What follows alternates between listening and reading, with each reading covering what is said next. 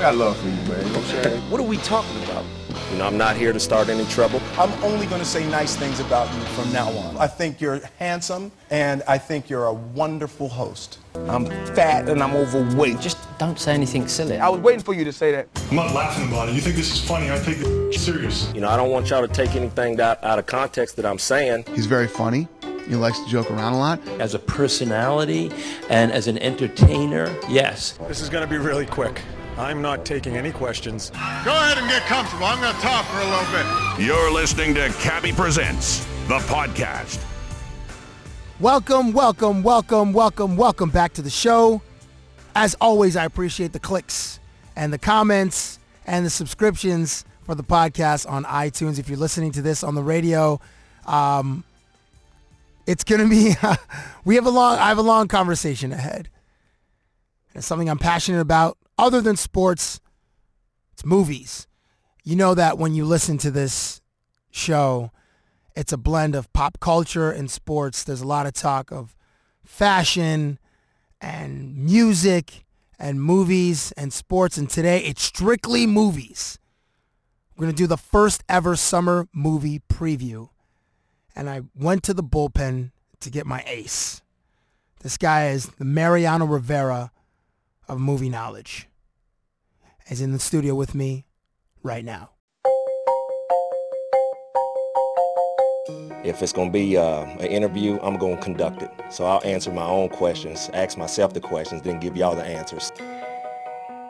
at the age I started going to the movies by myself, usually on Saturday or Sunday afternoons, it was with my guest. Usually it was the Hollywood Theater or the Highland at Young and St. Clair, which are no longer around. But for those in Toronto uh, that have lived here for quite some time, might remember those two theaters. It's right in the center of the city my guest lived uptown. I lived in the east, and that was like a, a a good meeting spot, like halfway. There aren't many people that see more films than him who aren't paid to do it for a living. He's just a lover of cinema. One of two people I know that for close to two decades buy books of passes for the Toronto International Film Festival, routinely watching over 100 movies a year. He's in my inner, inner circle, my own personal IMDb.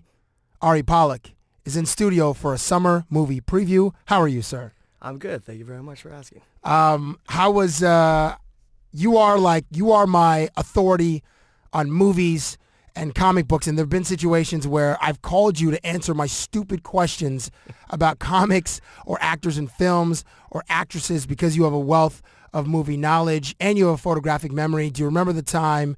Now I'm putting you on the spot, so you better remember this time. Oh, no pressure. Yeah. Do you remember the time I called you and I was in I was in St. Francis Xavier University. Okay, fine. Okay, yeah, you know the one. Okay, you know the one. And I was doing so we we're at Saint Effects in uh, Antigonish, uh, Nova Scotia, and I was doing a, a segment about uh, comic book characters, and I think one of the guys, one of the guys I was interviewing, a- uh, mentioned uh, a comic book character that I think could go through walls. Was that what it was? No, I remember you were asking him about specific comic book characters, and he said something about this one called Squirrel Girl, and I had no idea who it was. That's the only time you've ever been stumped. I got stumped, but it was an Avengers character, I think, an Avengers West Coast character that no one really cares about. right, okay. So it wasn't from the Marvel universe where X-Men exists, right? The Marvel universe? no, but there was a dude who you were trying to figure out what phasing was. and You didn't Oh. remember what that superpower was, and then you called me. He's like, yes, phasing. yes. What is phase? Is phasing going through walls? Phasing is going through like yeah something solid a solid object. Uh, Ari Pollock in studio for the summer movie preview. Um, okay, so this summer has a serious blockbuster lineup, and it starts in May. Now, like when we were going to the movies a lot, uh, and when we like when we started going to movies by ourselves as kids, I had a job um, distributing the Toronto Sun when I was uh, 11.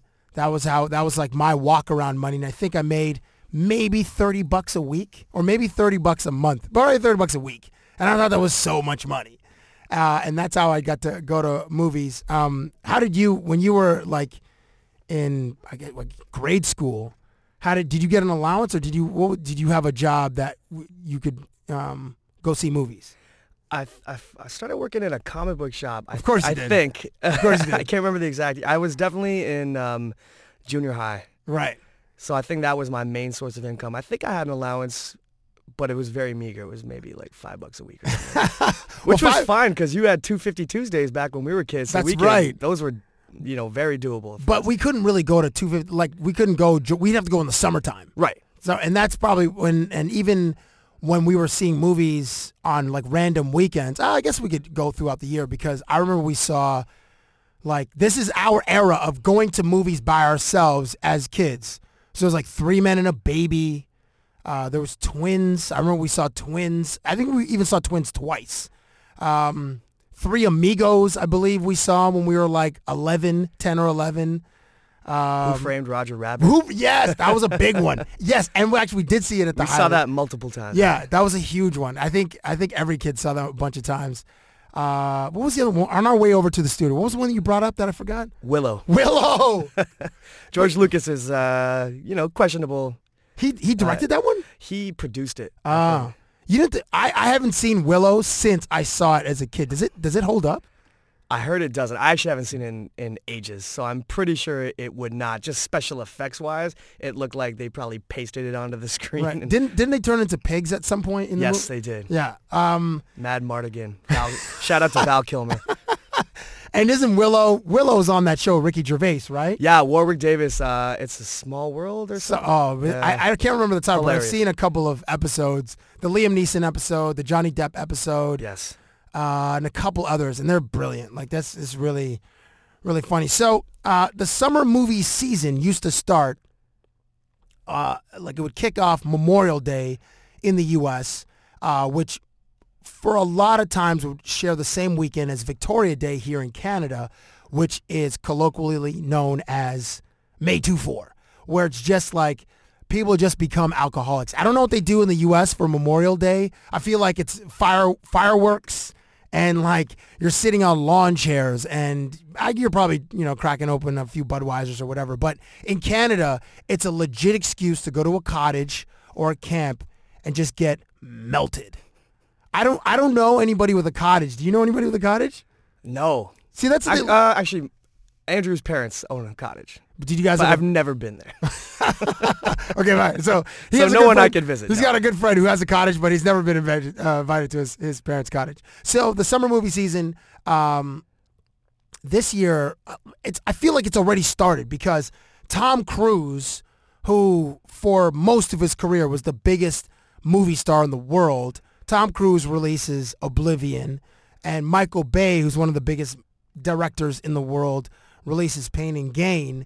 Uh, and this month in May, it's Iron Man 3, Great Gatsby, the new Star Trek, After Earth with Will with the Will Smith, Fast and Furious 6 and The Hangover 3. Like it is front loaded like a, a football contract. Like it's Jamarcus Russell being drafted by the Oakland Raiders and they're giving him 32 million, 33 million bucks up front that's what the summer preview, the summer movie schedule looks like. And we're going to start it this way, looking at the whole summer schedule, Ari. And my guest in studio is my dear, dear, dear, dear friend, Ari Pollock, who is a cinema file.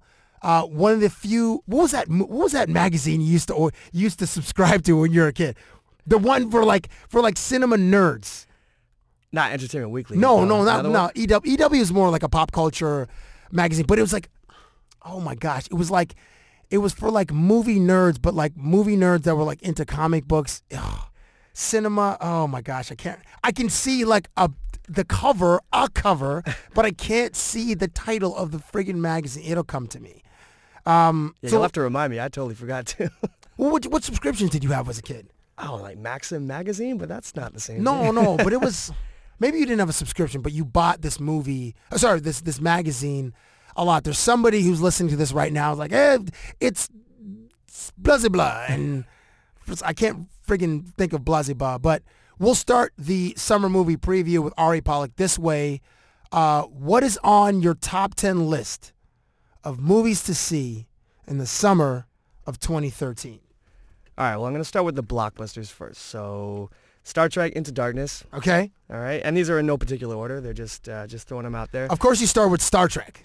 Like I've just called you a nerd for 35 minutes, and of course you start. So I'm and just you validating your point. right? Yeah, you just qualify me calling you a nerd. And the next one's Iron Man 3, so there you go. Even So okay, so the the star. Okay, let me so let me break down the Star Trek movie Into Darkness. Is is that a J.J. Abrams movie?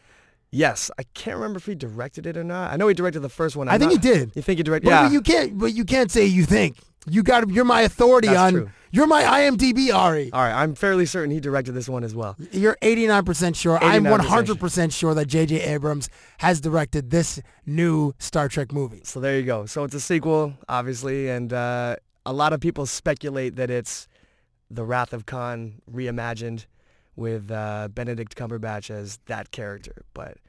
That's a lot of speculation. I don't know if it's been confirmed anywhere, but it, he looks pretty bad. Um, can we can we talk about the game that you and I and Tim McAuliffe play? we're just gonna we're just gonna hit pause on the movie preview.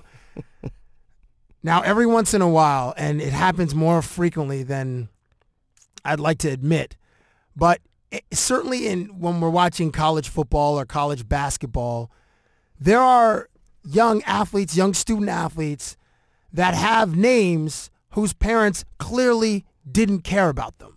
Whether it's the spelling of the name, whether it's just the the uniqueness of the name, the the certain the color and the paint that parents put into the names of their children and it's it it, it brings my people back several steps. So every time my good friend Tim McAuliffe sees one of these names, or Ari, who's beside me, sees one of these names, they just they text me the name, and then I usually respond with ha ha ha. You know, Try harder. yeah, we, we, we must do better. we must do better. And Benedict Cumberbatch, even though he's not a black man, Benedict, they, this just reminds me of uh, some of the these kind of names. For instance, the NFL draft happened recently, and to the Cleveland Browns in the first round, a young defensive player named Barcavius Mingo was drafted. So I see this on the screen. I'm like, Barcavius? Barcavius! Come on! Barcavius! Barcavius, whose nickname is Kiki, Wow. which only makes it worse. Wow. But Barcavius, so I, s- I sent this text to Ari and Tim. I'm just like, 87 steps back. And I steal that from Chris Rock on the Chris Rock show. He'd have this bit where it's like this day in African American history or whatever. He would just, the, these events that would just bring our people back several steps. One time he had just the name Beyonce on on the screen, and Beyonce's name alone brought us back like 50 steps. So Barcavius, Mink, do you, do you have any off the top of your head that you can remember that you sent? Oh, the Debrickashaw guy? Yeah, De- DeBrickashaw Ferguson, who uh, who plays for the New York Jets. That's a important case right there. DeBrickashaw Ferguson. I remember once um, Tim and I were watching we were watching college basketball together, and actually no, it was my uh, my friend Dave, uh, uh, who's a huge college basketball fan. He went to um, Northwestern, uh, Michael Wilbon's Northwestern, and. Uh, we were talking, and he, I think he texted me, Lace Darius, oh my, is it Lace Darius Thompson? I can't remember this dude's last name, but his first name was Lace Darius. Lace Darius? That one hurt me. Okay, so where we at? We're Star Star Trek. Trek. Star Trek is the first movie in no particular or- order that you really want to see in 2013, and why the new Star Trek movie? Oh, it just Or looks did fan- you just did you just find another name there? I was looking up one that I couldn't remember his first name, but I remember the last name. So I'm just on rotoworld.com trying to find. it was. It's outlandish. It's amazing though. Okay, so When it when it loads up, we'll we'll interject. okay, so get so get me to to Star Trek Two. Why Star Trek Two? It looks like he's gone in a completely different direction for this one because it looks more terrestrial than a lot of space action. So it's interesting because usually you think Star Trek, it's out in space, but from what we've seen in the trailers, it looks like a lot of the action takes place on actual planets this time, which doesn't mean it's not an actual it doesn't relate to the Star Trek universe, but it just seems like a lot of it compared to the first one, which took place in a lot of space uh, theater. It, it like you know a lot of the action was in space, whereas this one seems like a lot of it's on different types of planets. Oh, so Cab, I found the name. It's Earthwind Moreland. What do you mean, Earthland Moreland? Earthwind Moreland, defensive back for the Houston Texans. Come on. Um, it's right here. That's exactly what I'm talking about. And like, so if you, uh, it just, we ju- we we have to do better. We just, just some black people, we just don't take naming our children serious enough. Earthwind Moreland. Uh, I'm sure there are whoever's hearing this. I'm sure they've, like, certain people's names come to mind, and it would be perfect for this conversation. If you ever see me in the street, or whatever, just bring up and you you're listening to this podcast, bring it up and I'm sure we could go on for a good 10 to 12 minutes and I'll be washed with shame for my people because we don't take naming our kids seriously enough. You were saying about Star Trek. So, yeah, Star Trek, I think it's just going to be a great continuation of that reboot that he started. wait, so okay, JJ Abrams goes from so he goes, wait, Star Trek, then 8 millimeter. No, not 8 millimeter. What was that movie called? Oh, uh, oh, he produced Cloverfield, but I'm not sure if that came before or after. I think it was before Star Before Trek. Star but Trek. then he did what was the one with the little kids and the it was 8 Yeah, mil- that was 8 mil- uh, Super 8. Super 8. Super 8. Then he goes to Star Trek 2, and then he goes to Star Wars. Star Wars? Yeah, man. Star Wars Episode 7, Yeah. which I, I imagine because J.J. Abrams and um, uh, his crew, uh, oh my gosh, uh, uh, Uh, Damon, Bad Robot. Oh, Damon Lindelof. Lindelof, like those guys, like everything's kept under wraps like they did. They, were, they hijacked us when we watched Lost. And we didn't know what the heck was going on, nor did they for a certain time, it felt like, but everything's under wraps. So I'm sure the details or the plots haven't really been really. Have you heard anything about what the new Star Wars movie is going to Just speculation. All I know is that uh, Harrison Ford, Mark Hamill, and Carrie Fisher, they're all signed on to return. Really? Yeah. Oh wow. So they'll come back as themselves older, obviously, Yeah. but I, what about Lando Calrissian? I think he's someone's petitioning to get Billy D. Williams back in. Do you want to see Billy D. Williams in the next? one? sure, who doesn't want to see Billy D. Williams back in his Lando? Do you want to see Sam Jackson though, or did Sam Jackson die? He died in the. He died. Mace Windu died when uh, Anakin Skywalker, uh, Chopped him up. yeah, when he when he went evil.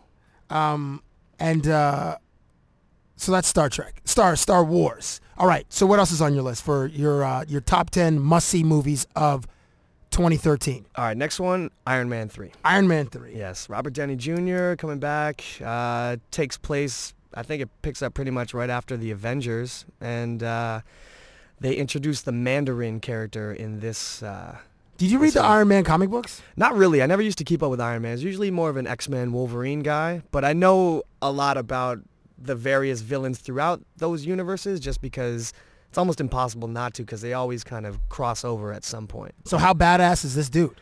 I think he's more of a mastermind than an actual superpowered guy, but he has these rings that's I think they give him powers. These like physical rings, like Yeah. lo- like the Lord of the Ring ring. Kind of something like that, but he has one on each finger, so he's got 10 rings. And Ah. they, they feature them for like a quick second in one of the trailers. and he's uh, he's of Asian descent, hence the Mandarin. But I heard that they're kind of dialing that down a bit just so that they don't offend China. Ah, Because I um, I think they even changed the plot a little bit for the Chinese release. oh really? Yeah, Well, that's a huge market, and and, and you know, um, I think Iron Man three opened up to close to two hundred million dollars overseas first, yeah. um, which they are the studios have decided. I- You, you and I were talking about this in the kitchen, in my kitchen.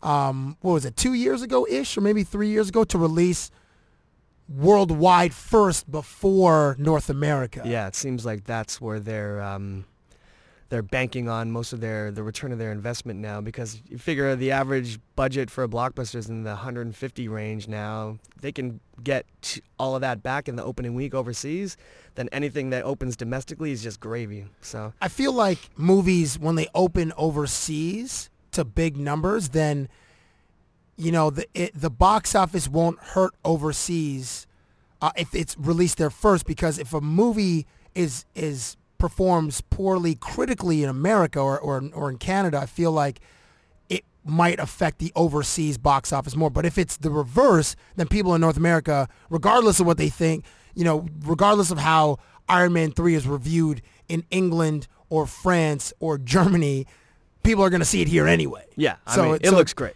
Yeah. So uh, Iron Man 3, do you know, so, so the new character is, who's the actor? Is it Jean-Luc Picard? No, it's Ben Kingsley. Ben he Kingsley. plays the Mandarin. Who he didn't play Jean Luc Picard in the in the TV show of uh, Star Trek? Patrick Stewart played Jean-Luc Patrick Picard. Stewart. Oh, that's awful. He will be reprising his role as Professor X in the next X-Men movie. Who will be Patrick Stewart. Patrick? You know, I got to get. Uh, I got. I've, I've been talking to Sean Ashmore. Yes. About coming on the Iceman. podcast, and he and he's excited to do the next star. He played Iceman, as Ari just said.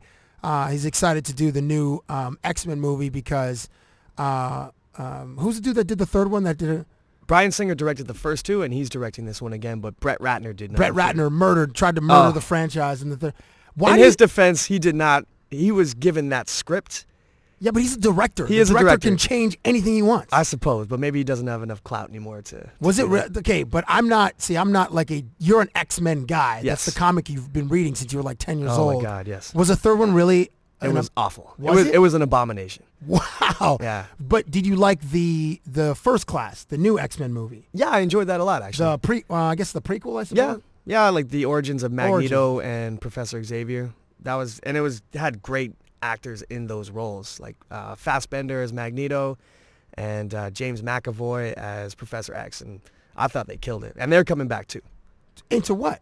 The days of their the next X Men movie is going to be called Days of Future Past, based on a like a two or three issue mini story that took place in the Uncanny X Men series of comic books and I think Chris Claremont wrote that series. So, and that was basically a futuristic telling of what happens to the the mutants. Like the uh, the Sentinels are hunting them down, and it's a future where a lot of them have been killed off or they've been enslaved, and so that's what the story is going to be based on. So it's going to be a, almost. There might not be like a time travel element to it, but it looks like it'll be a really interesting. So take. wait, this movie is going to have the new cast of Fassbender and McAvoy, Yep. and not have the old cast. No, it's going to have them as well. So I think it will have the younger iterations of those characters, and then you'll have the uh, Patrick Stewart playing Professor X, and maybe even Ian McKellen. I know uh, Hugh Jackman's in there as Wolverine, so, so but the- and he's the then- same anyways because he doesn't age. But Right, of course. and then there's like Famke Janssen, or I'm not. yep, saying- Famke Janssen. and Halle Berry, Halle Berry's Sean in there. Ashmore. Yep. Who's the guy that played Anna the dude- Paquin's in Anna Pa- there. who's the Ellen dude- Page. Who's it? Ellen Page was in it? Yeah, she played uh, the girl who can phase Kitty Pride. really? yeah, She was in one of the previous X Men. she was in X Men Three. She's a Canadian, right? She's Ellen- Canadian, and so is Sean, obviously, and uh, Anna Paquin has some Canadian content too. I think She Nice. was born in Winnipeg before she moved to New Zealand or something. So okay, so this. Okay, so I don't even know how we. We, we totally trailed off. yeah, it's okay. So, uh, Iron Man three was uh, the number two movie on Ari's top ten must see movies of the summer 2013, in no particular order. But what is the third movie you're gonna you're dying to see? Man of Steel. Okay, so we're just we're just going comic book movies off the top. We're It's just, it's look. There's a few in. I mean, if you look at the lineup, there's quite a few of, you know, there's sci-fi, there's comic books, there's there's big uh, action tentpole movies. I I mean, that's what the summer's about, right? okay, so that, this there's a reason why you're here, Ari, and it- because you are my th- authority. It's uh, anything comic books. It's you and it's Nigel, and because I you guys hike like different. Like you're X Men, you're X Men guy, Yeah. Wolverine. Yeah. What is- what does Nigel read? I think Nigel tends to explore more of the independent titles. So Ah, Okay. he he has uh, I think he has more of a vested interest in those obscure titles that I occasionally glance at, but he's more He was a DC guy, I think, though. Green yeah, Lantern. Green was- Lantern, yeah, for Green sure. Lan- I Green think he- Lantern. I think he's he read a- I like- Batman and Superman. uh, Bat, I think Green Lantern and Batman. I think he I think he yeah he likes more of the DC guys than myself, but since they relaunched their entire universe, I've been reading up on them a little bit more. You've been reading some DC titles. Yeah. Oh, okay. Yeah, they relaunched. They did this thing called the New Fifty Two, and they basically started everything from one. So Superman, Action Comics, Detective, Batman, Justice League, all those. So they rebooted the entire, the entire- DC universe. Exactly. When did they do that? They did that. Oh. Oh, a- about a year ago almost. It So was wait, DC over a year ago, I think. DC is Superman, Batman, Wonder Woman, Green Lantern, Flash, Flash. Justice League. Um, Tho- tho- those five people are, are, are in the Justice League, right? Yeah, Aquaman's in there. Oh, yeah. Uh, there's a guy, a character named Cyborg. Um, Is he that- like Cyclops? Like he shoots stuff out of his eyes? No, he's he's uh, he's actually a cyborg. He was injured in some kind of event, and he had to become part machine to. So he's like, survive. like a Terminator. kind of, but he still has a human element to him. But does he speak with a No, no, no. Austrian accent? Oh yeah, no, no. Uh, Who's the guy who's all metal and uh, like he turns into metal? And uh, Colossus from oh, the X Men. Oh, he's on. He's the Marvel. He's the side. Marvel side. Yeah. Okay, so let's get back to the Man of Steel. Man of Steel. Now this is now is this at all related to the Superman movie that came out in like 06 07 or 06? No, 06 this has this is a complete reboot. is it? Yes, because it's it's it's the same story, the origin story of Superman. So, uh, s- you know, Krypton. He gets Krypton explodes his home planet, or something happens. It look from the trailer. It they don't actually show that in the trailer, so they might have a different take on it. But Russell Crowe plays uh, Jor El, and he sends Superman out into Earth, and it appears as though he's being hunted by General Zod. That's seemed he's the main bad guy, played by Michael Shannon, who you may know from Boardwalk Empire. Yes, who was, He was awesome, awesome. in Boardwalk, and he, and he is an imposing man because he's like six four or Yeah, he's something. a like he, big guy. He's huge, and um and so who plays the new Superman?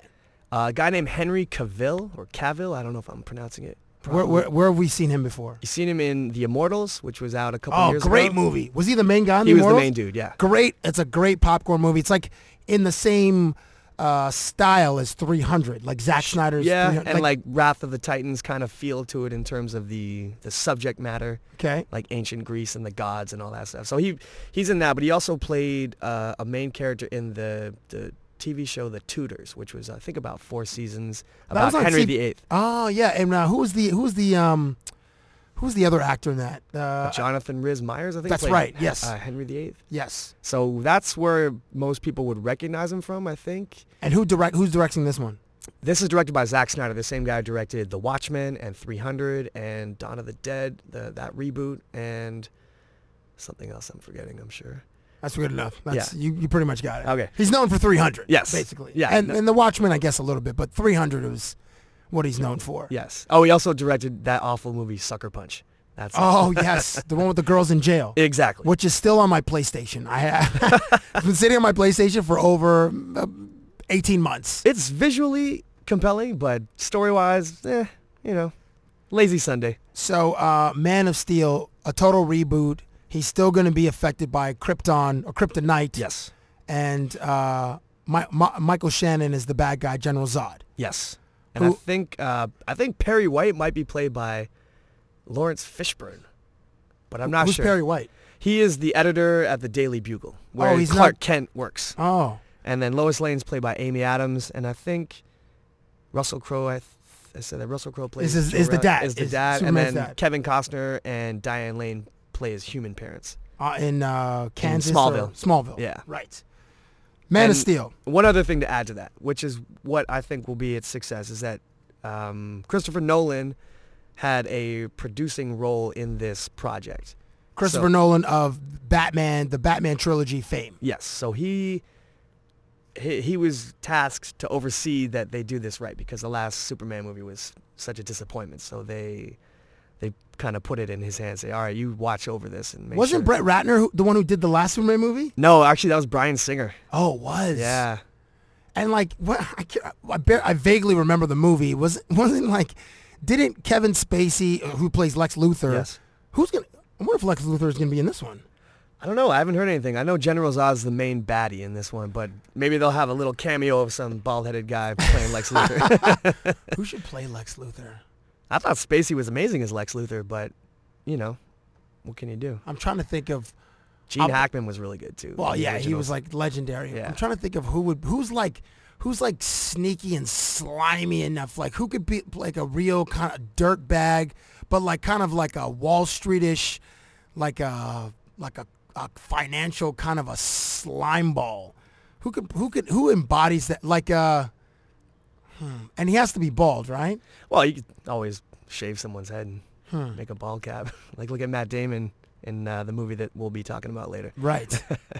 uh, okay, I'm gonna I'm gonna table that for just a second. All right, put that in the back of the back burner. I'm not gonna remember. I gotta write it down. Bat, okay, uh, Lex Luthor. I mean, who play who play options. villains well? Uh, first person that comes to mind is uh, Jeremy Irons. Oh, yeah. Anyone British for that matter. Right, you got Make it- do you have a British accent, like or if you're a Sounds pretty Brit. sinister. Yeah, you just and then everything that you say is diabolical.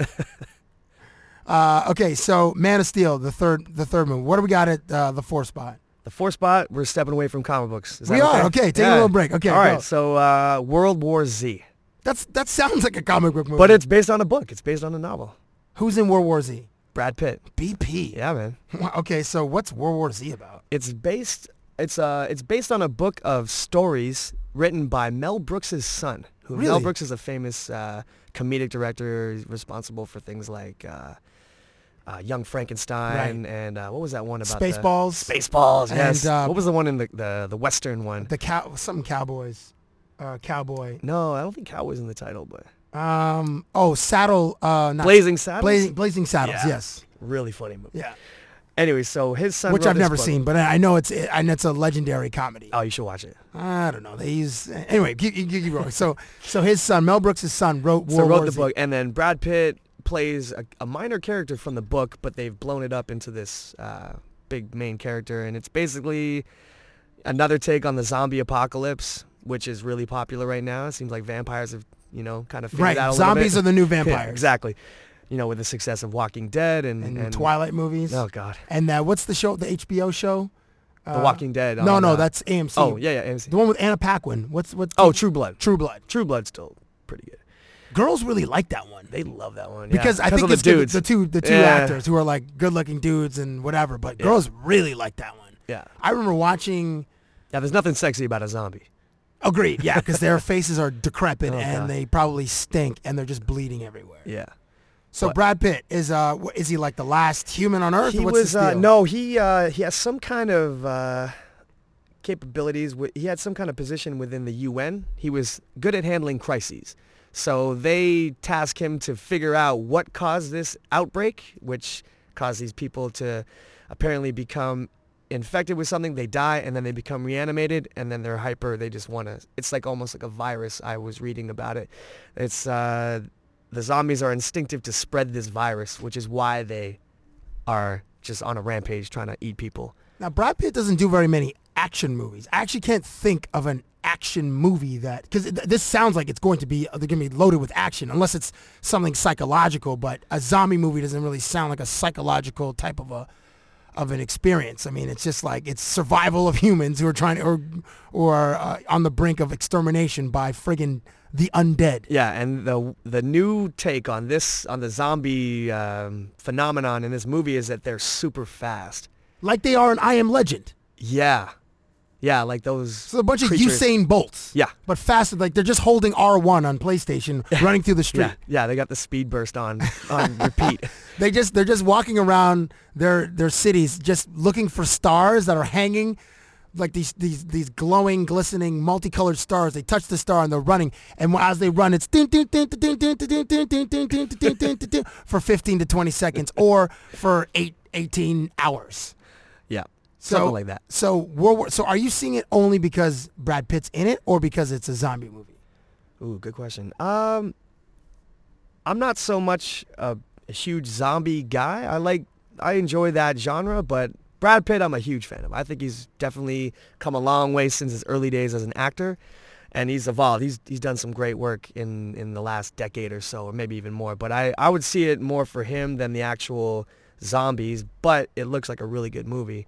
I think I, the, I, the movie that I go to when I think of a, a Brad Pitt movie with action was Troy, Yeah, and I and I you know I'm, I'm blanking on his uh, on his filmography, but I go to Troy, which was a dope movie. Uh, uh, granted, but they I mean, and I know you're you're a history buff. You're also you're okay. So you're a, you're a, uh, okay. This is Ari Pollock's like seven second resume. He's a history major, an honors student. He's an actor. He's my IMDb and uh, my uh, co- knows all my dark dark secrets and happens to be my best friend. So like that's the seven second uh, resume of Ari Pollock, who's my guest here, running down the the 2013 summer movie preview.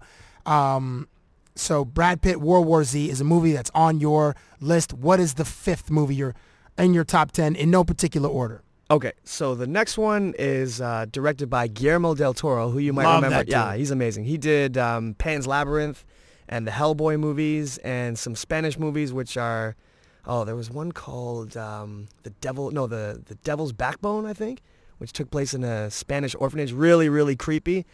But this is a movie they shot in Toronto, actually called Pacific Rim. Really? Yeah, And it's it's isn't it like a disaster movie? Or yeah. with It's like like it's like monsters versus robots. So it's like harkening back to those Godzilla movies. But you know, you've seen what he can do with genre movies. I think he'll do a great job with it. It looks really cool. so it's called Pacific Rim, Yeah, which I, and I suppose it harkens to those ja- uh, Japanese Yeah, disaster yeah. movies like Godzilla and Yeah. and uh, the idea of the movie is that these monsters have found a dimensional gateway to Earth that happens to be on the Pacific Rim, I guess, and then they start attacking the cities. So the humans develop these robots called Jaegers, which, yeah, maybe na- they named them after Chuck Yeager. I don't know. or maybe maybe Jagermeister was a big uh, big sponsor, a yeah. big sponsor. They they chipped in about twenty million, like uh, Sony always does in the uh, the, the James Bond movies. Yeah, James Bond's Heineken. always yeah Heineken is a, James Bond's always on a freaking Sony phone. Like really, like who uses like. Uh, James Bond wouldn't use it. He would use an iPhone. But anyway, so okay, so, so these th- giant robots that are called Jaegers, they require two people to operate them at the Oh, same time. really? Yeah, so they interface their brains somehow. I'm just guessing, but based on the trailer, that's what it seems like it, it is. And then uh, they operate these machines to fight these ro- these giant monsters. So wait, wasn't okay the Voltron cartoon? Yes. It was human in the robots, right? Well, there was like five parts, right? yeah, that would make Voltron. Yes. but wasn't there a human in each of the? Yes. were they? Were, there They were, like cat- they were cats. cats. Yeah. and then they became one giant robot, and there was so there was one in the arm, one in each arm, one in the each leg, torso, and then the the leg- torso. yeah. yeah, they made yeah. Oh, love that cartoon. yeah. Vol- and he'd always the, the huge sword, and at the his finishing move was always slicing the villain, the bad guy, in half. Yeah. Uh, so pr- does Pacific Rim have a recognizable lead actor? Yeah, uh, for anyone who's fans of Sons of Anarchy, which I actually haven't even gotten on that boat yet, but I'm looking forward to is uh, Charlie Hunnam, the main guy in that series, and Idris Elba from The Wire and Luther, and um, Diego Klatinoff from Homeland. He plays Mike from Homeland. Oh, he plays the the friend. Yeah. Oh, Uncle wow. Mike. His name's D. He, he's His name's Diego. Yeah. Huh. He's also a Canadian actor. He's from Is he Toronto. really? Yeah. That's crazy because like that's awesome. He's Canadian, and then uh, the main actor, the the the Charlie Hunnam. Char- He's British. from no from from Homeland. Oh, from Homeland. Yeah, he's uh, He's a Brit. Damian Lewis. Damian Lewis, Yeah. right? He's a Brit, and then Claire Danes is unbelievable. She's great, American, but great actress. Uh, so okay, so those are the actors in Pacific Rim. Yeah. So like you would recognize them, but they're not. Their names, like their names, aren't going to go above the title. probably, no, on it the was- poster. No, it'll, you know, there's there's no Tom Cruise or uh, Will Smith in there, but some strong actors, some very strong actors, and and you know Guillermo del Toro has a really good eye when it comes to that type of action genre stuff. So I think it'll it looks cool. I just saw a link on a on a website that you and I frequent a lot m- for movie stuff. We go to comingsoon.net that uh, Ron Perlman is petitioning Guillermo del Toro to do a third Hellboy. Wow. Which the Hellboy movies I think are dope. Like it's it was like you know, they didn't get as much critical acclaim as the Batman movies. I'm not saying they're on the same level as the Batman movies, but they were I mean, Ron Perlman was awesome. Like that character of Hellboy was, and I'm totally like geeking out. This is as far as I'm gonna go on the on the geek thing because I'm I'm such an idiot. And it's like, it's like it's like me talking about surgery, like repairing somebody's clavicle. Um, but uh, the the character was just so he was like he took no crap and he was funny and he was just really crusty. Yeah. Hellboy. Yeah. And, uh, He's and he- very cantankerous. yeah, thank you. And uh, he, Hellboy is what the thing should have been in those awful Fantastic Four movies, Oh man, yeah, which were they're rebooting that too. Fantastic Four. Is that is that the DC universe? Or the No, Marvel? that's Marvel. that's Marvel. Yeah, but- really, that seems kind of DC. Like they don't seem cool. There's nothing cool about the Fantastic No, Four. They're they're eh. well. The first, yeah, the Silver Surfer could have been a lot better, but Galacticus could have been a lot better, but Doesn't Galactus eat planets? eats planets. So how did he just not eat Earth?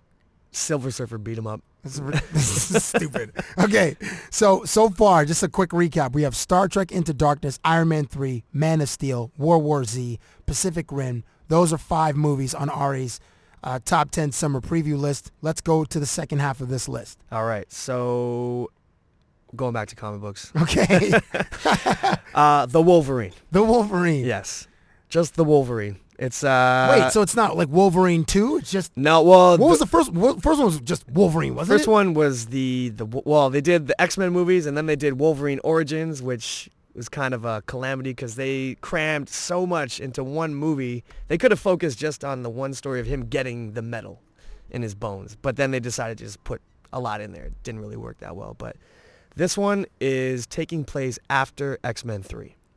So it's after Professor X died, after uh, Professor X Jean died in Grey- X-Men 3? Yeah, you don't remember? No, man. Uh, 'cause Uh-huh. That's you- one of the things that enraged fans because it was ludicrous. Who killed Professor X? The Jean Grey as the Phoenix, she disintegrated him. really? Yeah. Okay. It was awful. Um, did did Magneto die in the? third No, one? he lost his powers, but at the end they hint that he still has them. Yeah. So wait, so how can so is Professor X coming back in the next X Men movie as like some mythical Obi Wan Kenobi kind of thing? You're gonna see him in a hologram with Tupac. I think it's going to be one of those. um, It's him and Tupac. I think it's, yeah, him, Tupac, and Biggie. Come with me, Hail Mary. I think it's going to be one of those what if type of futuristic takes. So they'll start with the younger cast and then they'll be like if I think if they this person gets assassinated, this causes this future. So if we can prevent this assassination, that will stop this uh, apocalyptic future. So the Wolverine is so it's it's a Hugh Jackman movie. Is Yes. it gonna be? Is it is it PG again? I remember the last one was a PG movie, so you like there wasn't. It, it needs to be gory. Like Yeah. we just spoke about a movie with zombies, World War Z, and what we've been as the uh, audience been exposed to with Walking Dead, which is insanely gory. Just like guys' face, like zombies' faces, like getting crushed and falling apart, and is super like so much blood. I hope that a movie about a guy that can sh- shred people would have a lot of blood. I would hope so too, but I think I was reading an article the other day and it talks about how the R rating or the NC-17 rating is very No, NC-17 is like you're gonna see Wolverine's like his pat. You're gonna see oh his that. But then what's so what in the states? What's the R rating? Is it R is like 17 and under. You- Yeah. you, can't see if you're 17, but NC-17. Oh, MC no, it's- 17, you have to be 17 years old to get in. But is it if it's restricted, you can get in with an adult? I think s- I think that's what the designation, the difference is. Yeah. So I mean, if it's an R rating, that'd be great because you know there's gonna be a bit of blood and guts in there. yeah, there's but- some cursing. There'd Yeah. be like maybe like uh, you know just like th- someone gets dies very violently, which is like it- you know this whole body explodes into a, an explosion of like blood paint. Um, pink mist. pink mist. So Wolverine. So it's uh, who's so you're you're a Wolverine comic guy. Who are that's my dude. Wolverine's uh, like enemies? Sabretooth. Uh, Who Liev Schreiber played in the last he one? played, yeah, he played in the Origins movie. There's um, the Silver Samurai is one of his pseudo like villains, sometimes allies. Oh man, he fights so many different guys. Sabretooth's the main one though. That's the main one who's always attached to Wolverine. Did as he his kill own- him in the last one? In the fir- in the Wolverine movie? I don't remember. No. Wasn't there that thing they were like hanging? Wasn't they like survived. So like there was, wasn't like Gambit or like Deadpool in his movie? They're all yeah. Deadpool last- was uh, Ryan Reynolds, and they're still talking about making a mo- a standalone movie for him. And then Gambit was Taylor Kitsch played him. Oh, Gambit. That's right. So wait, wasn't Deadpool in the Avengers movie? What who does what is Jeremy? Um, No, he's Hawkeye. isn't it the same friggin' thing? No, I'm totally different. Wait, Hawkeye, the, the bow, and arrow. Yeah, Deadpool just very accurate with guns, he's yeah, he's a mercenary. He's just uh, he just had guns and stuff. but he's like a sniper with like handguns and stuff, isn't he? yeah, in the comic book, he's like he can't die. He's he's he can he can get hurt, but he doesn't die. He's, He looked the coolest. Like I used to buy when I had comic books. I would go to. I already worked at a comic book store. I would just go to the, the store and I would just look at the covers. I would never read the comic, but whatever like had a cool cover, like cool art before um, uh, uh, Todd McFarlane sort of I don't know. He he sort to me changed comic books with his style. But before that, I would just look at the covers. I'm like, oh, this is cool. And I remember Deadpool. I liked the way that Deadpool was drawn. So, but I never read the friggin' story, so I don't really know anything about Deadpool. But he was in the last Wolverine movie, yeah. yeah, he was yeah, he but he was yeah. He, I remember he had swords and he was He had chopping sword- up people I with thought he swords. had, I thought he had guns. I know they well. That's what I'm saying. They totally changed his character. So what's gonna happen in this one? What have you What have you read about this? This one is uh, he goes to Japan, and I think they loosely based it on Frank Miller's Wolverine uh, four issue miniseries. So it's he goes to Japan to uh, he's still upset about what happened in the events of X-Men 3, so he's he's depressed about Jean Grey getting killed. He actually killed her in to stop the Phoenix in that movie. So that's he's kind of wandering, he's picking fights, he's he's uh, he's depressed and then someone comes and gets him and says, "My my boss is looking for you. He wants to thank you for saving his life because in the war, Wolverine saved this guy when the the atom bomb went off in Japan in 1945. So it looks as though he's trying to help him, but then something happens and it looks like his healing factor gets compromised. And I have a feeling that the the guy who's trying to repair him isn't all that he looks to be. But there's some ninjas. Ah, there's like nice. there's some there's some sword fights. So it looks like there will be all every what uh, people like action. It looks like there's gonna be a lot of that. in There will be some bedlam. absolutely. So that's the Wolverine with Hugh Jackman. Uh, what do you? So that's your sixth movie. What's uh, what's number seven? All right, number seven is a sci-fi movie called Elysium. This is the Matt Damon movie. This is the Matt Damon I was alluding to earlier when he shaves his head completely bald. He looks pretty badass. He's got tattoos and he puts on this mechanical uh, suit of armor almost to help him become stronger. really? Is it like um, is it like um, uh, in the Aliens movie? Yeah, when but Sigourney Weaver. but way does- more compact, like an Okay. exoskeleton almost. Okay. Yeah, and and the idea of the movie is that there's this uh, space station called Elysium, which is where all the privileged people live, and everything's uh, it's like utopia up there, and then all the rest of the suckers live on Earth, which is now this. I don't know, futuristic waste- Post-apocalyptic yeah. wasteland? It just looks like you know all the stuff they warn you about with global warming and all that stuff. Looks like that happened, and then everyone's stuck on Earth while these uh, rich people live up in this space station that overlooking the planet, which still looks pretty good from space. But Do you do you who directed this one? uh, this one's directed by Neil Blomkamp, who is Oh, who amazing. directed District Nine. Great movie. Oh, fantastic! And uh, I think he, I think he shot this in Vancouver. I think Elysium. yeah, because I think our boy Hype was in this. Was for he? like a little cameo. He told me he was. So let's see if he makes the cut.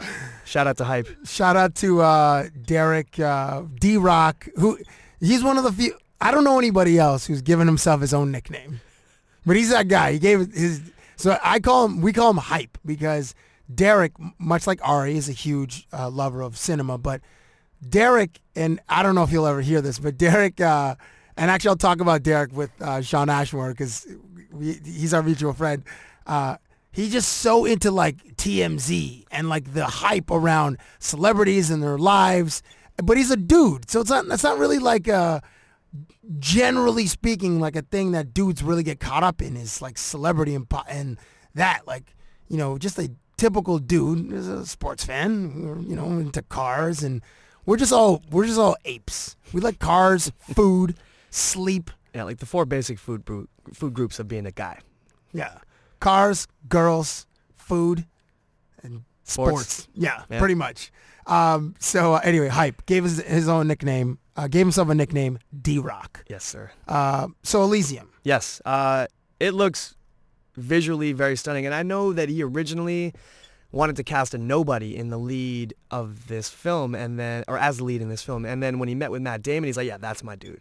So whatever kind of charisma Matt Damon has, it must have brushed off on the director because he looks cool. Like it, it looks like he's there's no uh, they don't give any reason for his motivations to wanting to go to Elysium, but they imply in the trailer that whatever he's gonna do is gonna change everything. This uh, upper class, lower class status that exists in this world. So and it's got robots and you know Does it have a pretty girl in as the like the the female lead? they didn't really feature anyone. Jodie Foster, not that she's not pretty, but she's the the female lead, and I think she's in charge of Elysium, or has something to do with. Uh, she has a, a position of power at Elysium. What else you got? What's number eight? All right, so we're gonna go over to the comedic side of the summer movie pantheon. So we're gonna go with Hangover Part Three. Okay, that's on your list. Guy- A lot of people were disappointed with Hangover Two. I loved it, even though I did fall asleep in the theater. uh, Yes, you did. Because I have narcolepsy, not because the movie sucked. I enjoyed it. I had some And- big belly laughs. Can we talk about you in the movies? Because here's here's the thing: if you go to see a movie with Cab, and you're sitting next to him, you occasionally have to glance over and make sure he's still awake. And it's not that the movie's boring or that what he's watching isn't interesting. It's just that he has a habit of falling asleep in movies. I remember we went to see Sexy Beast, and I was literally elbowing him in the ribs. I think I cracked a rib. because he would not stay awake. And then at one point he's like, "All right, I'm just gonna go to sleep. Okay, just just let me sleep." Okay." and this is while Ben Kingsley is freaking out on Ray Winstone. No, no, no, no, no, no, no, no. It's Like sleeping through all that. yes, yes, yes, yes. no, no. But I think I think the most egregious and and Ari and I we probably seen 300 movies together in our lives, maybe maybe 400. And um, I think the most egregious uh, uh, is uh, was Black Hawk Down, which Really? Oh, is one of the loudest movies ever. I felt I slept through Black Hawk Down. I I probably saw a total of six or seven full like minutes of that movie, and I've remember- never seen it since. I remember we saw that in the basement of the old Uptown Theater, like one of the number two or three, which was downstairs. Black Hawk Down. Yeah. What a great theater. That's when I I met Christopher Nolan. Yes, when we saw Memento. When we- you and I saw Yeah. Memento, and then we were raving about it, and I got him to sign my my my film festival guide, which I've I've since lost. And I was like, I'm gonna tell everybody to see this movie, Memento. It's gonna change the game, and it was unbelievable. What a great moment. Yeah, so getting back to Hangover. Yes, Hangover Part Hangover 2, three. Oh. first 20 minutes, howling with laughter, Cab is, and then all of a sudden really quiet. We look over, asleep. And like 12 of us went to see it. Like the whole crew, the suit came. I think Justin came also. Like it was a big group of dudes that went to see The Hangover too. And then I am snoring away. And it, and Hangover 2 was rinse and repeat from the first one, but I laughed. I thought it was funny. And this one looks like they're taking a totally different take. It just looks hilarious. And I, I'm willing to give them my $13 donation and see the third one, see the conclusion. apparently the trailer wasn't really a hit. The trailer kind of fell flat. So Really? they're not to reuse this term rebooting, but they're gonna re-release another cut. And also characters will die. in Really? This one. Yeah. This is the from what I re- and, and uh, this will conclude obviously the, the trilogy. Characters are gonna die.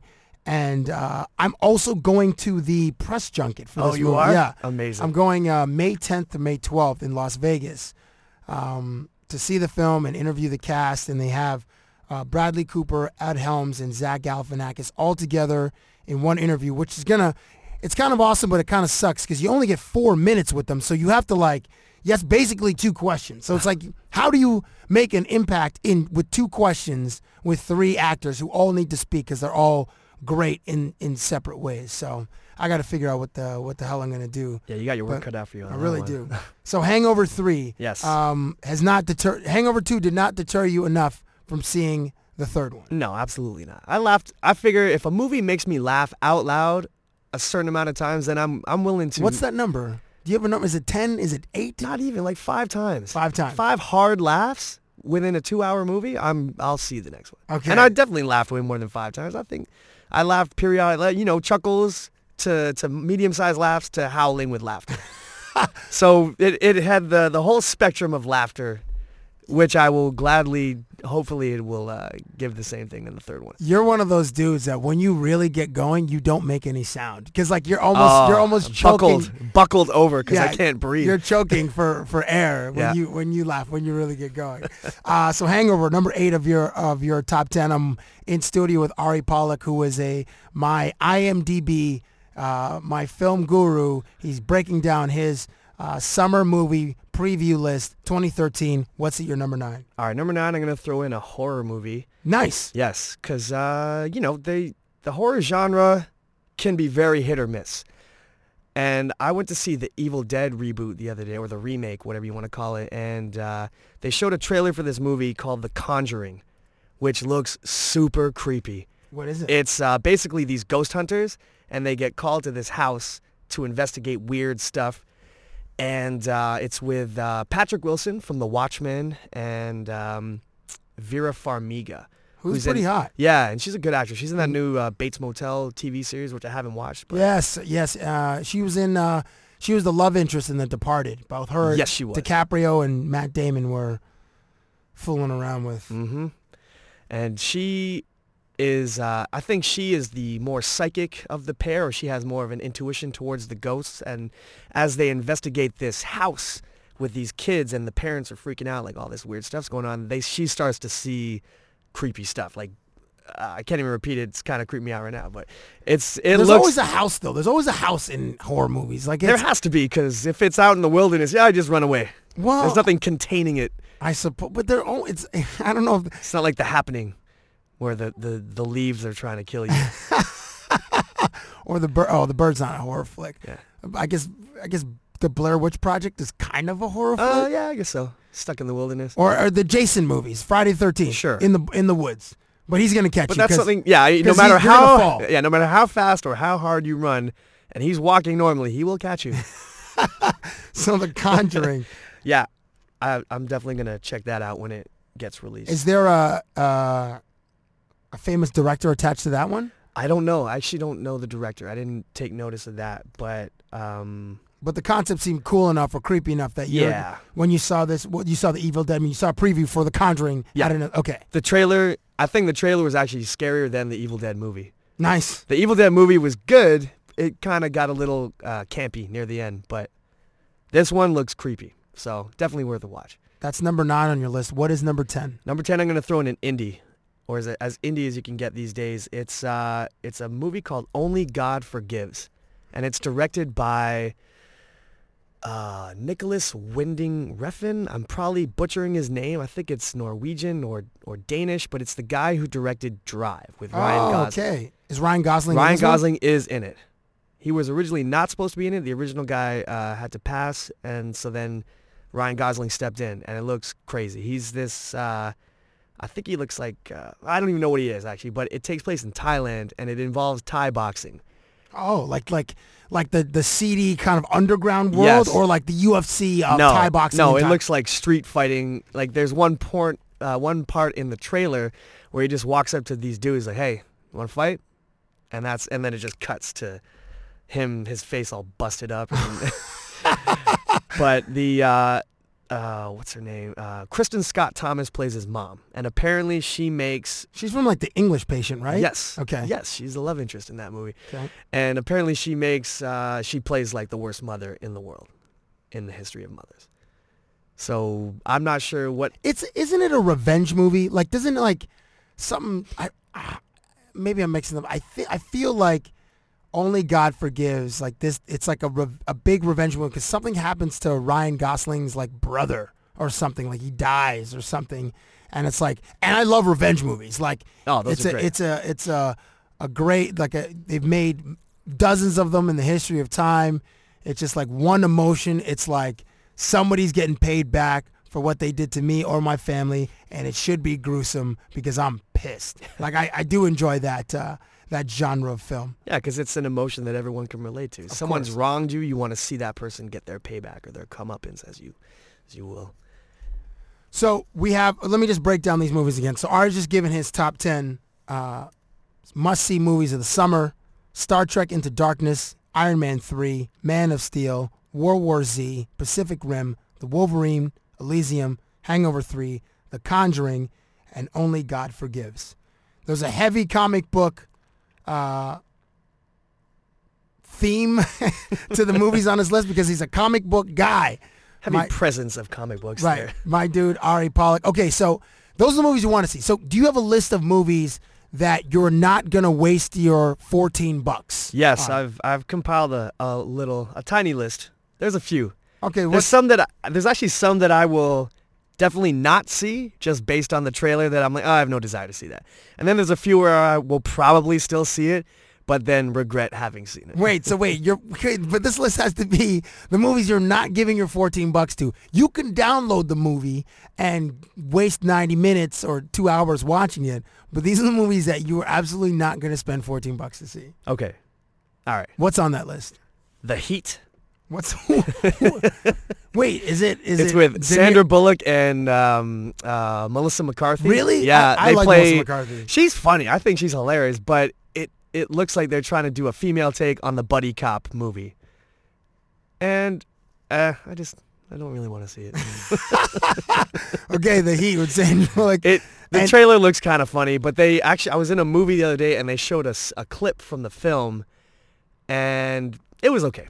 Yeah. Yeah, I saw uh, earlier this this year. I saw um, the Melissa McCarthy and uh, Michael Bluth. What's Michael Bluth? Jason Bateman. oh um, um the identity, thief. Yeah. And that movie's made over a hundred million dollars. Really? Yeah. It's made over. it's- so it's it's qualified as a blockbuster. Sure. and it was it was it had some laughs. It was it was nice. It was like it was good. It wasn't like amazing, but it was good.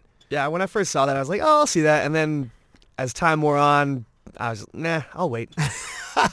So the heat. What else is on the mo- What else is on the list for the movies you'll not waste your fourteen bucks on? Uh, Grown Ups 2. Oh my gosh! and don't that get me looks- wrong, I love Adam Sandler. I think he's hilarious. Chris Rock, uh, what's the dude from King of Queens? Um, Kevin James. Kevin James and uh, David Spade, Ch- uh, the other, and what's the other? Rob Schneider. Rob Schneider. Yeah, they're all in it. The whole um, Who's who's benefited more from being a friend of Adam Sandler, Rob Schneider or Kevin James? I'd say Rob Schneider. Yeah, I think Yeah. an argument could be made that Kevin James, his entire career, But dude, like he did King of Queens, ran for how many seasons?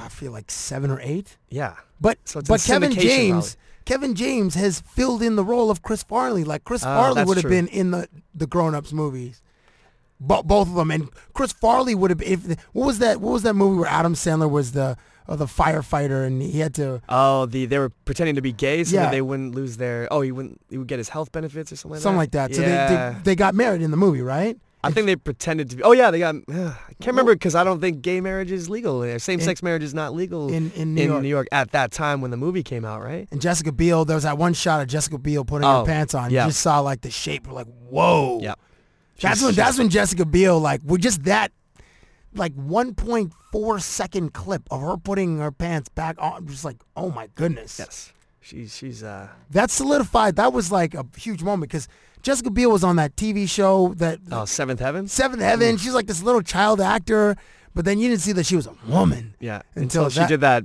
that uh, magazine spread. I forget the name of the magazine, I, but wasn't it detail? It wasn't detailed. no, it was something else. I think I have it actually. I actually think I have it, and and she was like topless in the magazine. Oh yeah. I'm gonna She's like, I'm getting off this show, right. so this will seal the deal. So So yeah. so Grown Rob Ups two. Schneider, you think is, I think is Rob Schneider benefited has more for benefited being more. I think he has less talent than, than Kevin James. So I think that, and no offense to Rob Schneider, but I just think uh, he benefits, he gets more of that trickle down effect from Adam Sandler than Kevin James because in his own right, he can. Kevin James has starred in movies. He's starred in more movies, I think. You know, Rob Schneider has the Deuce Bigelow film, Zuh, but uh, I don't know if anyone saw Deuce Bigelow in Europe. I didn't, but nobody did. First one was funny, but Kevin James, you know, it was I I now pronounce you Chuck and Larry. probably right. So okay, but if if if Chris Farley doesn't die, okay, there's no I pronounce you Chuck and Larry for Kevin James. There's no boom goes the dynamite or whatever that song. here, comes, the boom. there isn't the Zookeeper movie. There isn't Paul Paul Blart Mall Cop. Well, maybe there's Paul Blart Mall Cop. maybe he makes the Mall Cop movie, but there's no grown ups and there's no grown ups too, and there's certainly no I now pronounce you uh, Chuck and Larry. But And- were any of those movies blockbusters? I feel like Mall Cop was. Really? Mall Cop, I feel like, but the Zookeeper one wasn't. And Here Comes the Boom was actually half decent, but I, I don't laughed think it at was. that one. I, I enjoyed that one. 'cause- But Rob Schneider, okay, Rob Schneider did the Animal. He did the Deuce Bigelow movies. yeah. But what else has he done like on his own? Wasn't there one where he got possessed by a girl or like her Oh, yeah, he became soul- a girl, Yeah, right? Yeah, yeah. Her soul went into his body or something like that. Uh, it was. I think it was called "This Movie Sucks" and it's, and it's rubbish. I, I say that, and me, and I'm a talentless hack, so I don't even know why why I'm saying that Oh, about there it Rob. is right there. Hot chick. hot chick. uh, so, Grown Ups Two, you're that you're not giving your fourteen bucks to. Definitely not. What else is on that movie? On that list? On that list, uh, Monsters University. oh, the Pixar movie. Yeah. I you- liked Monsters and I and I love Pixar movies. I loved Brave. I loved um, Wreck It Ralph. Did not see Cars. Still have not seen Cars or Cars 2. I haven't seen either one. And either. they're coming out with another one called Planes. But this one just seems like they're um, trying to milk that same cow, and I don't think it's. They gonna they be. will milk the cow. There will Oh. be legions of six to ten year olds all across North America seeing them. dragging their parents to the theater, or the parents be like, all right, shut up, here go. Yeah. I'll come pick you back up in 88 minutes. Yeah, like I would watch a sequel to The Incredibles because I think they could do a sequel to that one. There's so many possibilities for that story. Yeah, it, but it this goes is right a- back to your wheelhouse. It's a con. They, you're Well, a there- con- yeah, exactly. But Monsters University is it's a prequel to that to Monsters. It's Oh, when it they were- is? yeah, it's when Sully and Mike first meet in university and they're kind of frenemies and they're competing with one another to be the better, you know, monster. So I just yeah, I'll, I will wait for that one. I might watch that one on a plane. Sure, there you go. But I, I generally, when I'm on a plane, I generally don't watch the animated movies. I try to watch like, you know, a documentary or some show on some business thing. And then when, if I do watch a movie on a plane, and shout out to Air Canada because Air Canada always has the best selection Yeah. of movies on planes. So sorry to uh, the uh, American listeners, you guys get United, which sucks. U.S. Airways sucks. They're, they've I was on a U.S. Airways flight, and they had the screens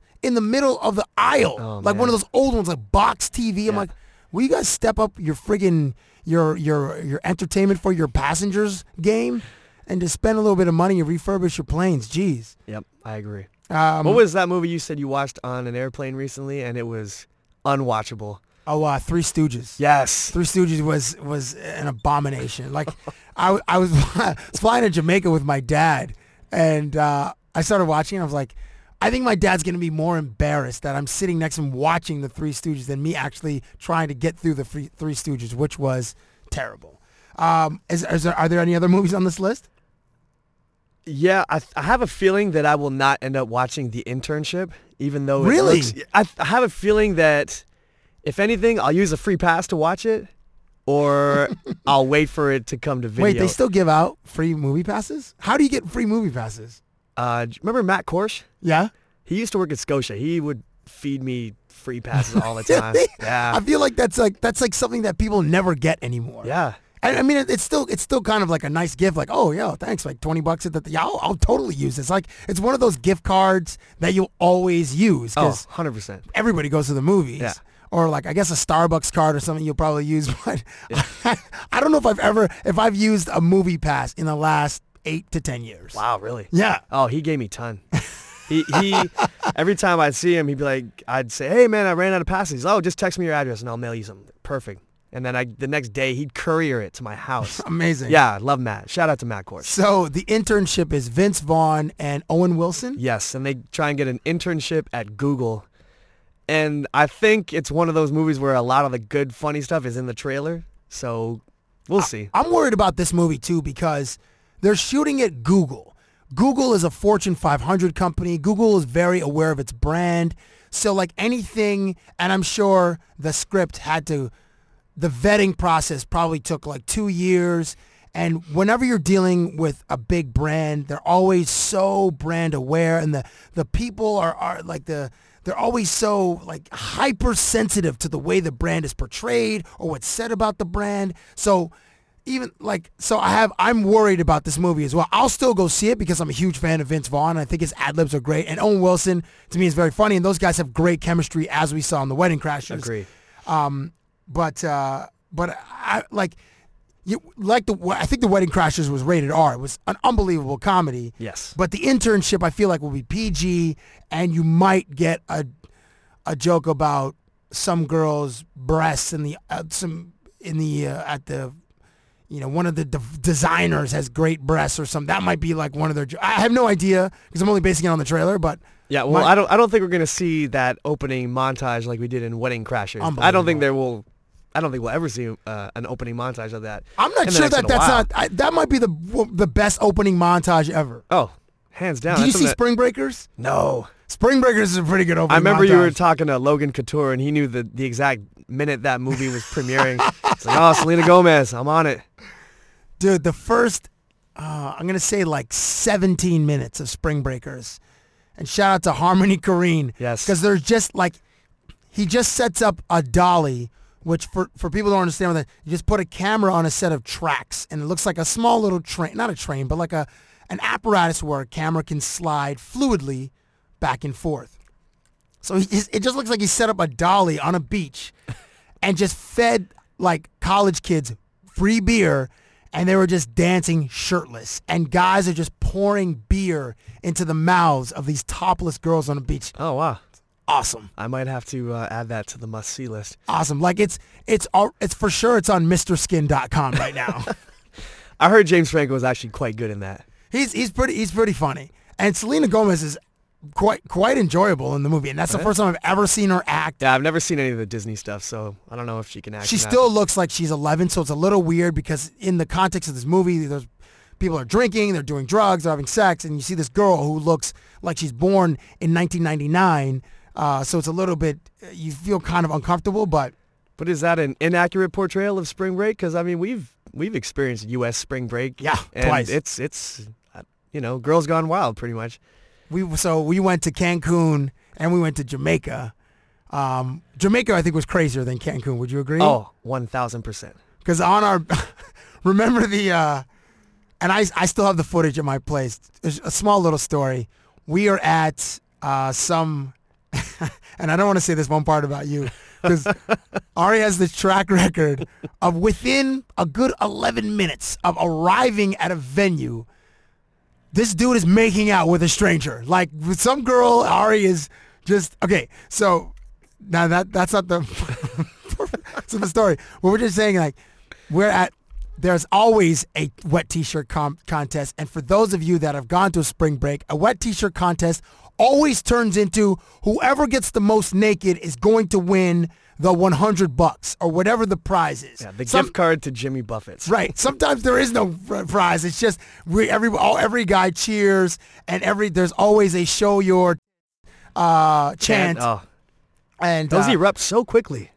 yeah, do they have yeah, because we're drinking, you Oh my know, God. r- rum and cokes and and uh hurricanes and that kind of nonsense. Miami Vices. Miami Vices. Remember those? So yeah. So after this one uh, uh, wet T-shirt contest, the winner, uh, w- we interview the winner, and and my dude Henderson interviews this girl. Her name was Erin from The Ohio State. Shout out to the Ohio State. Shout out to The Ohio State because she was just in her Buckeyes. Uh, Completely naked, I think, and he was doing the the post game interview. Or was Yeah, he- she she has she had no problems being naked in front of people. Like you could tell she was more comfortable naked than clothed. Yeah, Because and- we saw quite a lot of her Buckeyes. Yeah, we really did. We saw her Buckeyes and her Big Ten. Uh, Yep. It uh, it was quite enjoyable. So the internship getting back is not getting your fourteen bucks. No, I have a feeling that will at the very least get a. I'll use one of my free passes to see that. So if you have free passes out there, Ari is recommending you use that on the movie The Latest Vehicle with Vince Vaughn and Owen Wilson coming to theaters this uh, this summer. Okay, so uh, Because you know when you you use a free pass on a movie and the movie ends up sucking, you can at least oh, well, at least I didn't spend any money on that. thing." right, right. Like I remember thinking that as soon as I walked out of the happening. In fact, halfway through the happening, I'm like, I'm so glad I used a free pass on this movie. Does wait M Night? Is, M Night Shyamalan's last movie. Oh no, sorry, that was before Last Airbender. so wait, but It was M, awful. M Night Shyamalan, um, who had his first three movies were not okay. n- His first three movies were amazing. Like, but this uh, si- not Signs. What's the one before Signs? Uh, Unbreakable, No, Unbreakable was the third one. It goes. Unbre- Sorry, Sixth Sense, Unbreakable. Sixth Sense, Unbreakable, then Signs Yeah, and then The Village was was the fourth one. yeah. But before he did, um, the what was the Bruce Willis one? I just forgot about it. What was the first one again? Sixth Sense and The then Sixth Unbreakable. Sense. I'm such an idiot. Before The Sixth Sense, he did a kids movie Yes. called Wide Awake with Rosie O'Donnell. I Yeah. think Did was the, she play a nun or something like that? I Or a can't remember. teacher? Uh, Rosie O'Donnell is the, the main actor, but so but people kind of forget that's on his resume. Anyways, but if for for for the general public, he starts with The Sixth Sense, then it's Unbreakable, then it's Signs, which is that three movie run is impressive.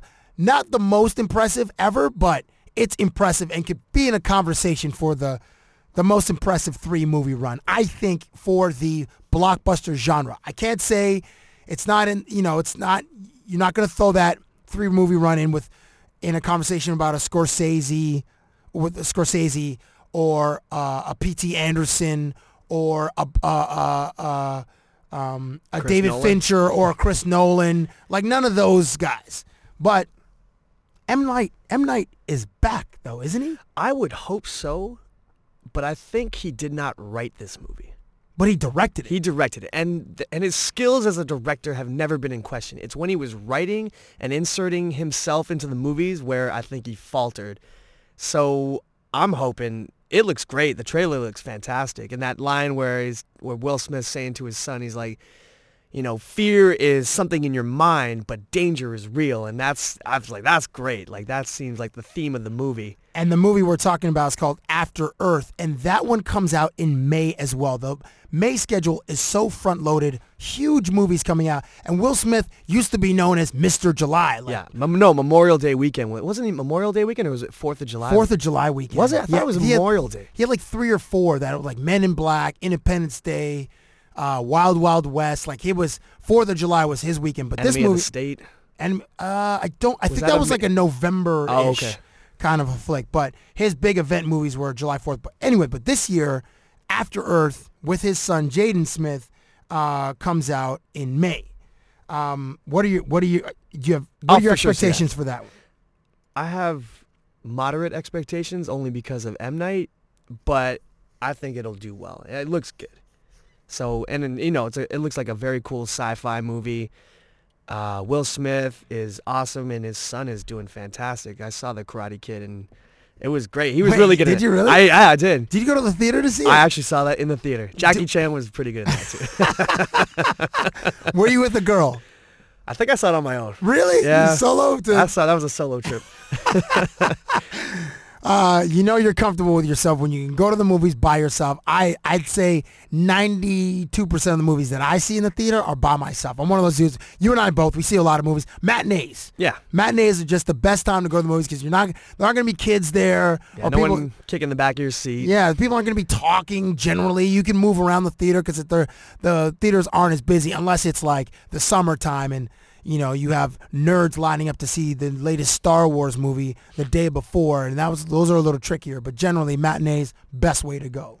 Um, okay, so let's. I want to get into it- you know, whenever you read like magazines and there's always like you know, and we, we, we you compiled your own must see list of, of the summer 2013 and then there's like there's like the bullet form bold predictions so i'm going to throw out uh, some categories to you and give me your bold predictions for the summer movies so um, the the movie you are anticipating the most. Okay, that's not a, a bold prediction. We're gonna get into but the movie, the biggest anticipation is for myself or do I think For for, you. the general public? For me, it's going to be the Wolverine, just because I, that's my favorite character, and I love that. And I actually have quite a, a fascination with Japan, and just the history of that country, and you know, it's got samurais and ninjas and Wolverine, so it's just the perfect cocktail for me.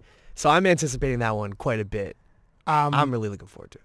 the Wolverine. Uh, your biggest anticipation. Okay, uh, now this is I'm gonna get you to predict just I guess what the marketplace will uh, will hold or what the marketplace will decide. Uh, the biggest surprise movie of the summer will be I think it's going to be Pacific Rim. really Yeah. like as far as box office and as, or or I like think it- critical acclaim. because I don't think it's getting a lot of hype yet, and I think it's gonna kind of come out of nowhere, and it's gonna have a, it- depending on how well it is, I think it'll have good word of mouth, and that'll generate heavy box office for it. Because you already know, like Superman, or sorry, Man of Steel, Star Trek, uh, Iron Man, those are already being blown up, and a They'll, lot of they'll they'll open with like three, four thousand screens. It'll exactly. be monsters. Yeah, and I think the the movies that aren't getting as much um, uh, advertisement yet, I that's what I was that's what I was thinking of in terms of uh, biggest surprise. I think it's not getting as much market play yet, but I think it when it does come, it'll be big. And you also have an affinity for women of different cultures. I do. The uh, the biggest hit of the summer, your opinion, according to my guest Ari Pollack, who's in studio with me, my personal IMDb film guru, actor, historian, biggest hit. Your prediction for the summer 2013, Man of Steel. Man of Steel. I think that dollar wise, that's gonna rake it in.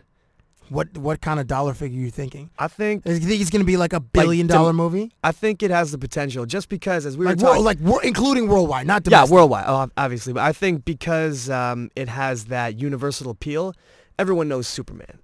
So worldwide, we were talking about how worldwide box office is it makes a lot more than the domestic now, and and a lot of the studios bank a lot on those foreign dollars to uh, to keep their their machines moving, right? So I think Man of Steel, it looks like it's got a good story, looked like visually compelling, and I think that will lead to lots of money. Plus, it's um, Christopher Nolan and Zack Snyder, and I think that their new take on this will be pretty good. I love Christopher Nolan. I think Christopher Nolan's resume, you can put his resume of films up against any film director. And and he could he could probably go toe to toe as far as like the creativity the I, I think the guy's a genius. And as far as critical acclaim, like Christopher Nolan has not I probably I I suppose the late the last Batman or the one with Robin Williams and Al Pacino are probably like his Insomnia. Insomnia, probably the least critically acclaimed films, or like the the ones that perform the the. Yeah, I guess the, the most disappointing by cri- I think I am not sure. I know some people hated on the last Batman movie. I loved it. I don't know what Oh you. no, I thought it was great. I even bought that box set with the uh, the broken cowl. Did you actually? I swear it's. I did. Dude, When- what did you what did you do with all you? You used to have thou, like thousands of comic books. Where are? Oh, are- they're sitting in boxes. are they? Yeah, Where? they're stacked up. What are you gonna do with them? Oh, are you just man. gonna wait until we, the the Earth no longer like at some point paper is gonna be like outlawed because we're gonna need to protect the the planet because there's gonna be we're gonna need the trees to uh, produce carbon to to sort of try to reverse all the damage that we've done to the atmosphere. So like paper will be outlawed at some point. Are you just gonna hang on till like Uh, actually, I do download quite a lot of comic books now digitally. So there's some where I don't care to actually own the comic book, and I'll just I'll uh, I'll wa- I'll read it on my tablet, on my iPad, and just it's great because I can load it up with tons of books and then just you know at my leisure just read them. But yeah, just it definitely saves geek out. space and paper and geek out, hundred percent. uh, in your opinion, which movie will give audiences the biggest bang for their buck? Okay, I saw the trailer for this movie called Now You See Me about a group of magicians who rob banks. Oh wow! in while they're performing. oh, and- that sounds amazing. What- It looks great. Who's Lu- in it? Uh, Morgan Freeman, um, Jesse Eisenberg, uh, Isla Fisher. I think, oh, uh, Mark Ruffalo's in it. And uh, oh god, there's a bunch. There's a bunch of good actors in that one. And the trailer looks That's a am- great concept. it's cool. Like the the trailer is great. It's um, they're performing in Vegas, and then everyone in the audience is people who've been down on their luck and had hard times, and they're like, so we're gonna reward you guys by robbing this guy's bank account, and then boom, all of a sudden dollar bills just start floating out of the sky, and they'd rob this dude of two hundred million dollars. Oh, that's a classic and- sleight of hand. Everybody's looking at the bills. Oh, Oh, Michael Caine's in it too. Sorry, that just popped in my head. Michael Caine. Michael Caine. if you want to sound like Mi- I can't do it. I'm just gonna stop right there. Uh, so that's called Now You See Me. Now You See Me. It's directed by Louis Leterrier. I think that's how you pronounce his name. And I, I can't remember if he directed The Italian Job, the one with Mark Wahlberg, okay. but he's definitely something, he's done something that I've liked before. I just can't remember what, but So that's the movie you think will give you the biggest bang for your buck. Now you see me about some magicians that are bank robbers, uh, not surfers that are bank robbers. no, definitely not. I think they're making a point blank too, a point point break too. I, I, I Like they're going to reboot it or yeah, do no, a sequel. Do a I like think- Johnny Utah, well, like, well, Patrick Swayze, we can't, uh, unfortunately. Oh right, of course. Yes. Although he probably, they can just say he died in that giant wave that Right. he was surfing at the end of which the was movie. which was kind of understood. No, it wasn't like the biggest wave ever. Oh, it was like a, a, a rogue wave or like, Yeah. I don't know, like a 50 foot, 100 foot wave, something like that. In your opinion, the biggest flop of 2013, the summer movie movies will be The Lone Ranger. oh the Johnny Depp movie. Yeah, I just ha- uh, I love Gore Verbinski and I love Johnny Depp and uh, I don't have any problems with Army Hammer. I thought he was good in Social Network. I just have a feeling that this is gonna have like the Wild Wild West effect and just something I don't know. It just doesn't seem like it's gonna be a hit. I mean the last movie that had I guess can I don't know if it can really be considered a uh, western was Django Unchained, and that did very well at the box office. True. but uh, westerns, summer westerns, I don't know. I don't, I don't remember them really performing. 310 to Yuma dope Oh, movie. fantastic film. And But- that's the guy who directed that is directing The Wolverine, James Mangold. Oh, really? Yeah, he also directed Walk the Line, the uh, Johnny Cash biopic. Oh, okay. so there's some clout behind that one. which What is was why- the What was the Tom Hardy movie last summer that was uh, set in the uh, like? Well, I guess it maybe it was. I don't know if it's considered a western. Tom Hardy. Um, uh, who's the kid from Transformers? Shia LaBeouf? Shia LaBeouf, um, and Jessica Oh, Chastain. Lawless. Lawless. Very disappointed in that movie. Yeah, me too. Yeah, I was like, just the real uh, when Shia LaBeouf gets beat up by Guy Pearce, who was amazing in that movie. He was great. He okay, there you go. There's a sinister Lex Luthor type that we Yes. could put in there. Guy Pierce. Guy Pearce, Australian actor. He beats the crap out of Shia LaBeouf, and then he's got like a band-aid on his face, Yeah, and he that's- looks normal. I was like, this kid's face would be hamburger meat after that beatdown. It's like, it just, and that was just one thing that I'm nitpicking at, but there were cert, there was a lot of things in that movie where I was like, eh, this is just kind of subpar. when I'm on the road, I have these uh, conversations sometimes with uh, my producer Dave or whomever, and we're you know sometimes we talk about athletes. We have these like hypotheticals, and every sports fan has these hypotheticals about um, athletes competing in different eras. How would how would Michael Jordan play today? How would Wayne Gretzky be? You know, playing uh, if Wayne, Gr- Wayne Gretzky in his prime in 2013, would he still be putting up 200 points in a season? Now, uh, so we have these hypotheticals, and then we then we we have some conversations, just as sports fans or lovers of film, where you examine a person's resume, and um, and on this list, I compiled a little list, and I want to have this conversation with you, Ari. I'm in studio with Ari Pollack, and we're discussing you know the summer movie um, preview, the 2013 edition. And there are movies this summer with huge actors. Leonardo DiCaprio's in The Great Gatsby. Uh, Brad Pitt's in World War Z. Uh, Will Will Smith's in After Earth. Um, uh, you know Johnny Depp is in The Lone Ranger. Uh, you know um, who, uh, Tom Cruise was just in a movie called Oblivion. Like these, Matt Damon's in Elysium. Huge, huge movie stars. Like the definition of movie stars. Yeah, the only one we're missing is George Clooney. What's he doing this summer? Nothing. Uh, he's just uh, Stacy Keebler is uh, what he's doing. Oh, well, that good. That's a Yeah, good- reason good to on him. stay inside in the summertime. Stay home, drink wine in the south of France. no, he's got a place in Italy. Does he? Yeah, Lake Cuomo. He's got like a castle or something. Of course he does. yeah, it's George And he- Clooney. Doesn't he own? Doesn't he have pigs as pets or like hogs? I don't know. I think he's got like a or two hogs as pets. So so five actors that have movies this summer.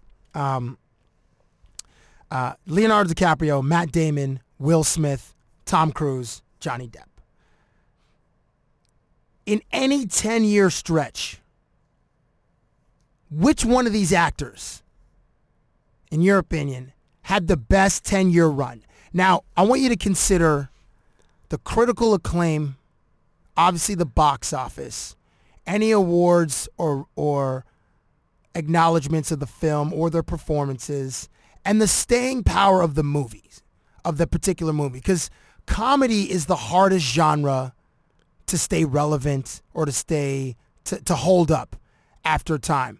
Um, you know, uh, although I f- still find Ace Ventura funny, I don't know. If, I don't know if Ace Ventura holds up. 20 Uh, That's years another later one we saw together. together. Yeah, Ace Ventura. I, I think I saw Ace Ventura multiple times. and Jim Carrey, like, had he had a movie this summer? Oh, he does. Kick Ass Kick Two. Ass too. Yeah, he plays one of the. the Jim Carrey heroes. could be could could also be in this this conversation because Jim Carrey certainly by box office had a pretty huge run, and I think the guy right now who doesn't have a movie coming out this summer, but Will Ferrell, his like 10, 12 year run in the comedy genre is close to being unprecedented because he's still even though he's had some he's done some movies like that Mexican movie.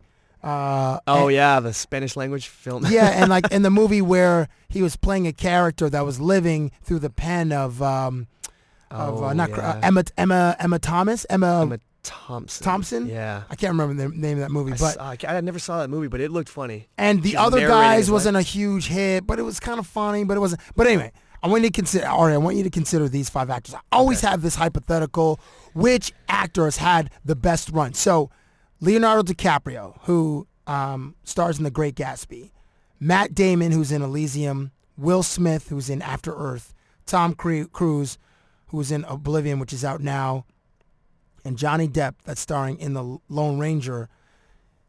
Any 10 year run, which actor, based on their filmography, their box office, the critical acclaim, any awards or nominations or acknowledgement, and the staying power of those films, which actor of those, they're all legends Yeah, definitely. That's has had tough. has had the best ten year run. Oh my God. They, And so so so I want you to define the years and um and I guess some of the movies in that ten year span that that, that are the reason, the primary reason that this actor above the other four is the guy that has had the best ten year run.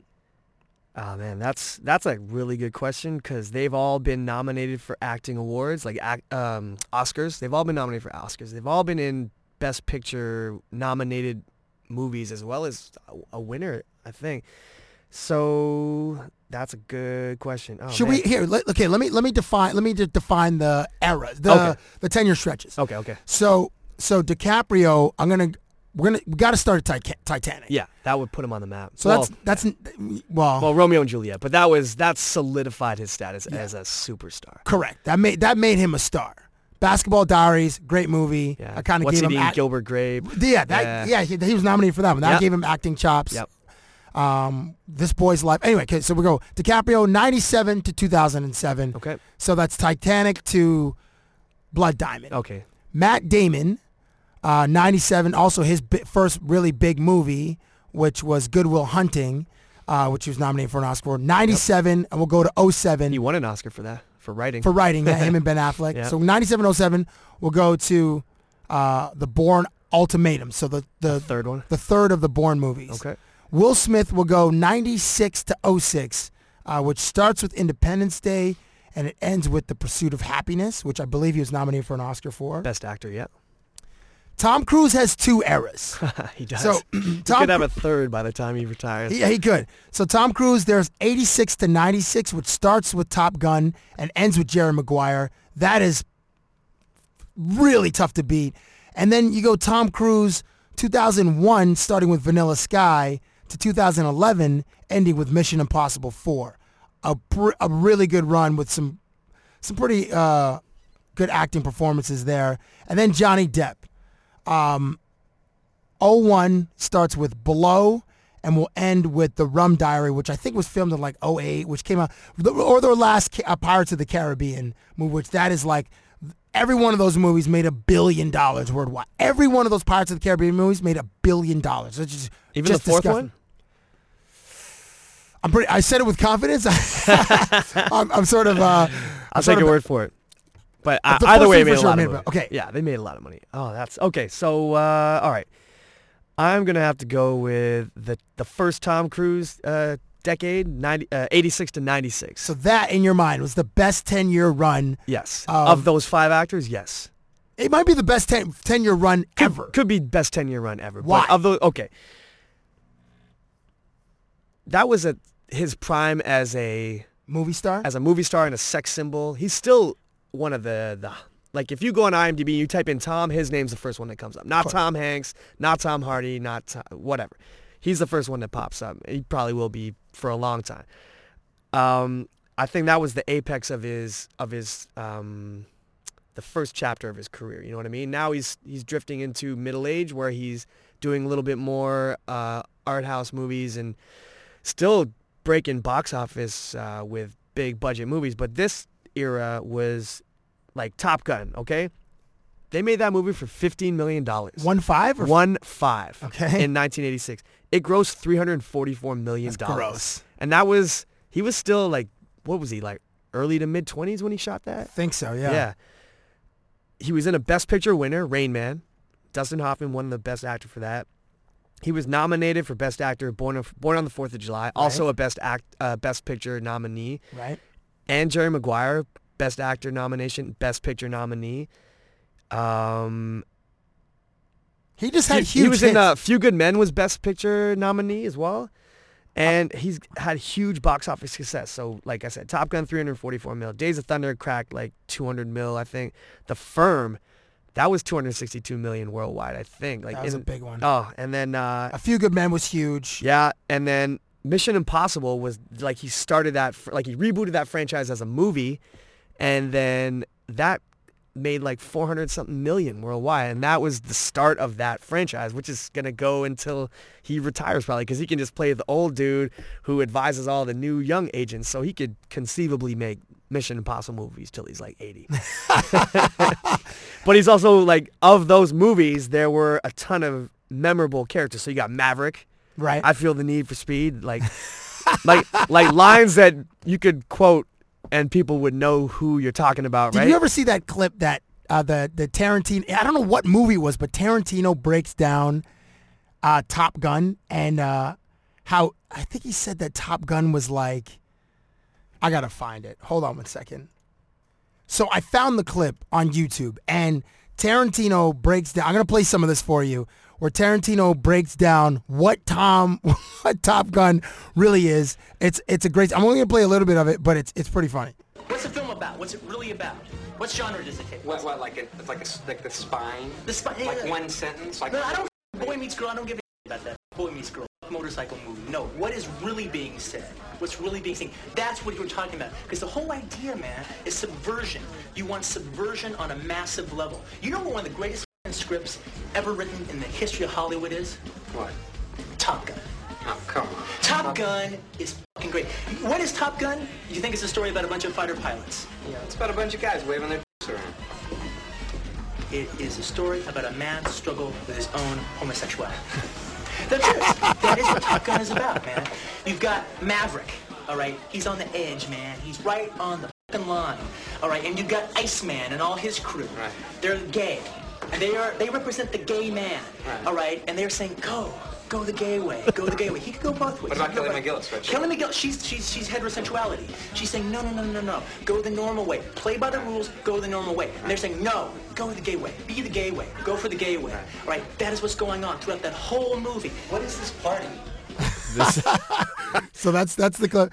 I can't remember what movie that's from, but I remember uh, watching that and it's just just dying of laughter. And it's, so anyway, so Top Gun- Tarantino always has an interesting take on things. I feel like he just I- like that was all improv or like something that if he, if Tarantino didn't write the movie because he's acting in it, so he doesn't really act in other people's movies that often. He I think he did it when he first uh, in his first I don't know seven eight years in, in Hollywood he was appearing in a couple movies. But anyway, he was in he was in that memorable scene breaking down what Top Gun is. I jumped on a tangent. So so uh, Top Gun, Yes, so memorable characters. So like Maverick. right? Maverick. And then he did Vampire Lestat, which was like a huge, uh, it was an adaptation of a huge book series by, By Anne Rice, yeah. And then uh, he did the Ethan Hunt character from the Mission Impossible movies, and then Jerry Maguire, which is like, you know, show me the money. Although that wasn't his line, but it was, I, I love black people. love black people. That was his I line. love black people.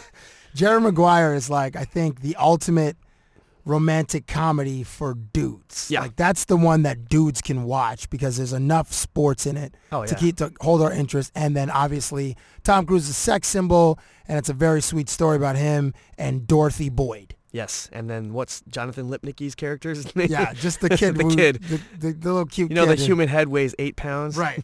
So okay, so that's that's that's a I didn't think you were gonna go with that. Um, Well, he, Ten- only, he only had one flop in that whole era, and that was Far and Away. right. It, that, that was a Ron Howard movie, wasn't it? Yeah. Him and Nicole Kidman. So, Still okay. no chemistry. See, I thought like when I'm when I looked at the the filmography of these actors, DiCaprio, Matt Damon, Will Smith, Johnny Depp, an argument could be made that Matt Damon Absolutely. has had the best 10-year run. I mean, well, that's why I was I looked at cuz yeah, you're right. Matt Damon, he's got two franchises in there. He's got the Bourne franchise and the Oceans franchise. And he's got two Oscar nods and uh and he's yeah, best picture winner in The Departed, right? So so Matt it was Da- hard. I, I mean, it's tough. if I have this uh, argument here, I'm gonna go. I'm gonna stick with Matt Damon. Just here's some of the films from '97 to 07: Goodwill Hunting, Rainmaker, Saving Private Ryan, Yep. maybe the greatest war movie ever. Rounders, huge cult movie. Oh, it's fantastic. Dogma, uh, Talented M- Mr. Ripley, not memorable. Titan E, A.E., Bagger Vance. Okay, so those those three. uh, Are, I actually really like Talent to Mr. Ripley. it was good, but you don't remember a single part of that movie. Oh, I do. I do, but maybe Okay. the you know you know uh, You do, yeah. I'm not normal. Finding Forrester, all the pretty horses. Okay, Finding so- Forrester, I don't remember him in that at all. I don't know. It's on IMDb. So, I- okay, so there there is a dip. Okay, after Rounders, which is ninety eight or ninety nine. And then he did that weird um, Gus Van Sant movie, Jerry.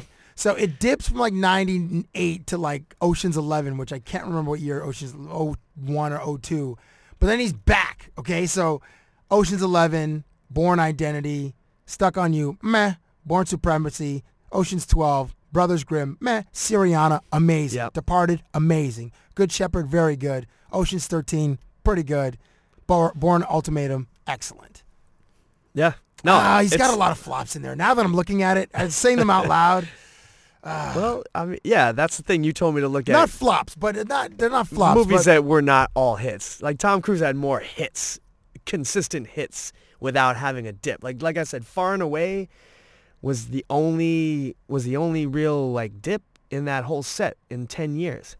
Like what do you got? Interview with a Vampire, Mission Impossible, McGuire, Days of Thunder, and Top it, Gun. and it should be no worth noting. Color of Money. Come on. with the yeah. that- Scorsese and uh, what's his face? Paul Newman won Best Actor for that. I believe that was also nominated for Best Picture. I don't think it was. No, I checked. yeah. Eighty six. Platoon won for Best Picture. Hmm, Platoon won for 86 in 86, yeah. All right. Uh, Born on the 4th of July, though. Oliver Stone won Best Director for that, but not, it didn't win Best Picture. That was he was up against Spike for Do the Right Thing. That was a that was a big one. Um, it's worth noting that Tom Cruise was in this argument twice. He's had two runs where, or two two eras of his film career, which could be considered the greatest ten year span uh, in an actor's career. Um, starting in 01 with Vanilla Sky, Minority Report, Last Samurai, Collateral, War of the Worlds, Mission Impossible 3, Lions for Lambs, Tropic Thunder, Valkyrie, Na- Night and Day, and Mission Impossible 4. Yeah, and Night, Night and Day, is the was only, garbage. Yeah, that's the only one Lions that you for could- Lambs was like a play, which is very, very, very good. I found it really compelling to watch. And it then- was just two people talking the whole time. Pretty Tropic Much. Thunder is like when he Oh. changed, like he, when he, as Les Grossman, he like changed a lot of people's perception of him. Yeah. Because he's this Was that- foul mouthed, filthy film producer who was amazing. Was that I'm talking after- scorched earth, mother bleeper. you better get a bleeping binding resolution. Uh, yeah. I was like, is the, you know, holding the phone away from, something about effing his face with, Yeah, with yeah, the phone. yeah. Just Take a step back and literally bleep your own face. But was that did that take place? That movie was that after the Oprah couch I uh, think so. jumping incident? I think so. I think that helped bring him back from the brink of like a lot of people thought he was so weird after And that. crazy. Yeah, And crazy with all Scientology And I never stuff. really, yeah, I think he's kind of taken a uh, step back on the whole Scientology thing recently, but. I mean, regardless of that, I I, I love him as a movie star and uh, an actor. We got to go. All right, This has been a great conversation. Um, just to recap, Ari's top 10 films, the must-see movies of 2013, the summer 2013, Only God Forgives, The Conjuring, Hangover 3, Elysium, The Wolverine, Pacific Rim, World War Z, Man of Steel, Iron Man 3, and Star Trek Into Darkness. And it's also worth noting that the movie that he believes will give you the most bang for your buck will be called Now You See Me, a movie about magicians robbing banks. And I will definitely check that out. Um, Ari Pollack on Twitter. It's the truth. Is it 19, 1877? no, the uh, Fellas X, the truth. On Twitter, it's Fellas X the Truth, one word, F E L L A S X T H E T R U T H. Fellas X the Truth. And on Instagram, what, what's your Instagram handle? I think it's the s- I think it's the same thing. Fellas X the Truth on It Instagram. might be. I'd have to double check that. All right. Well, thank you for coming by and thank you for the summer movie preview. Hope you guys enjoyed it. Thank you for listening to Cabby Presents, the podcast.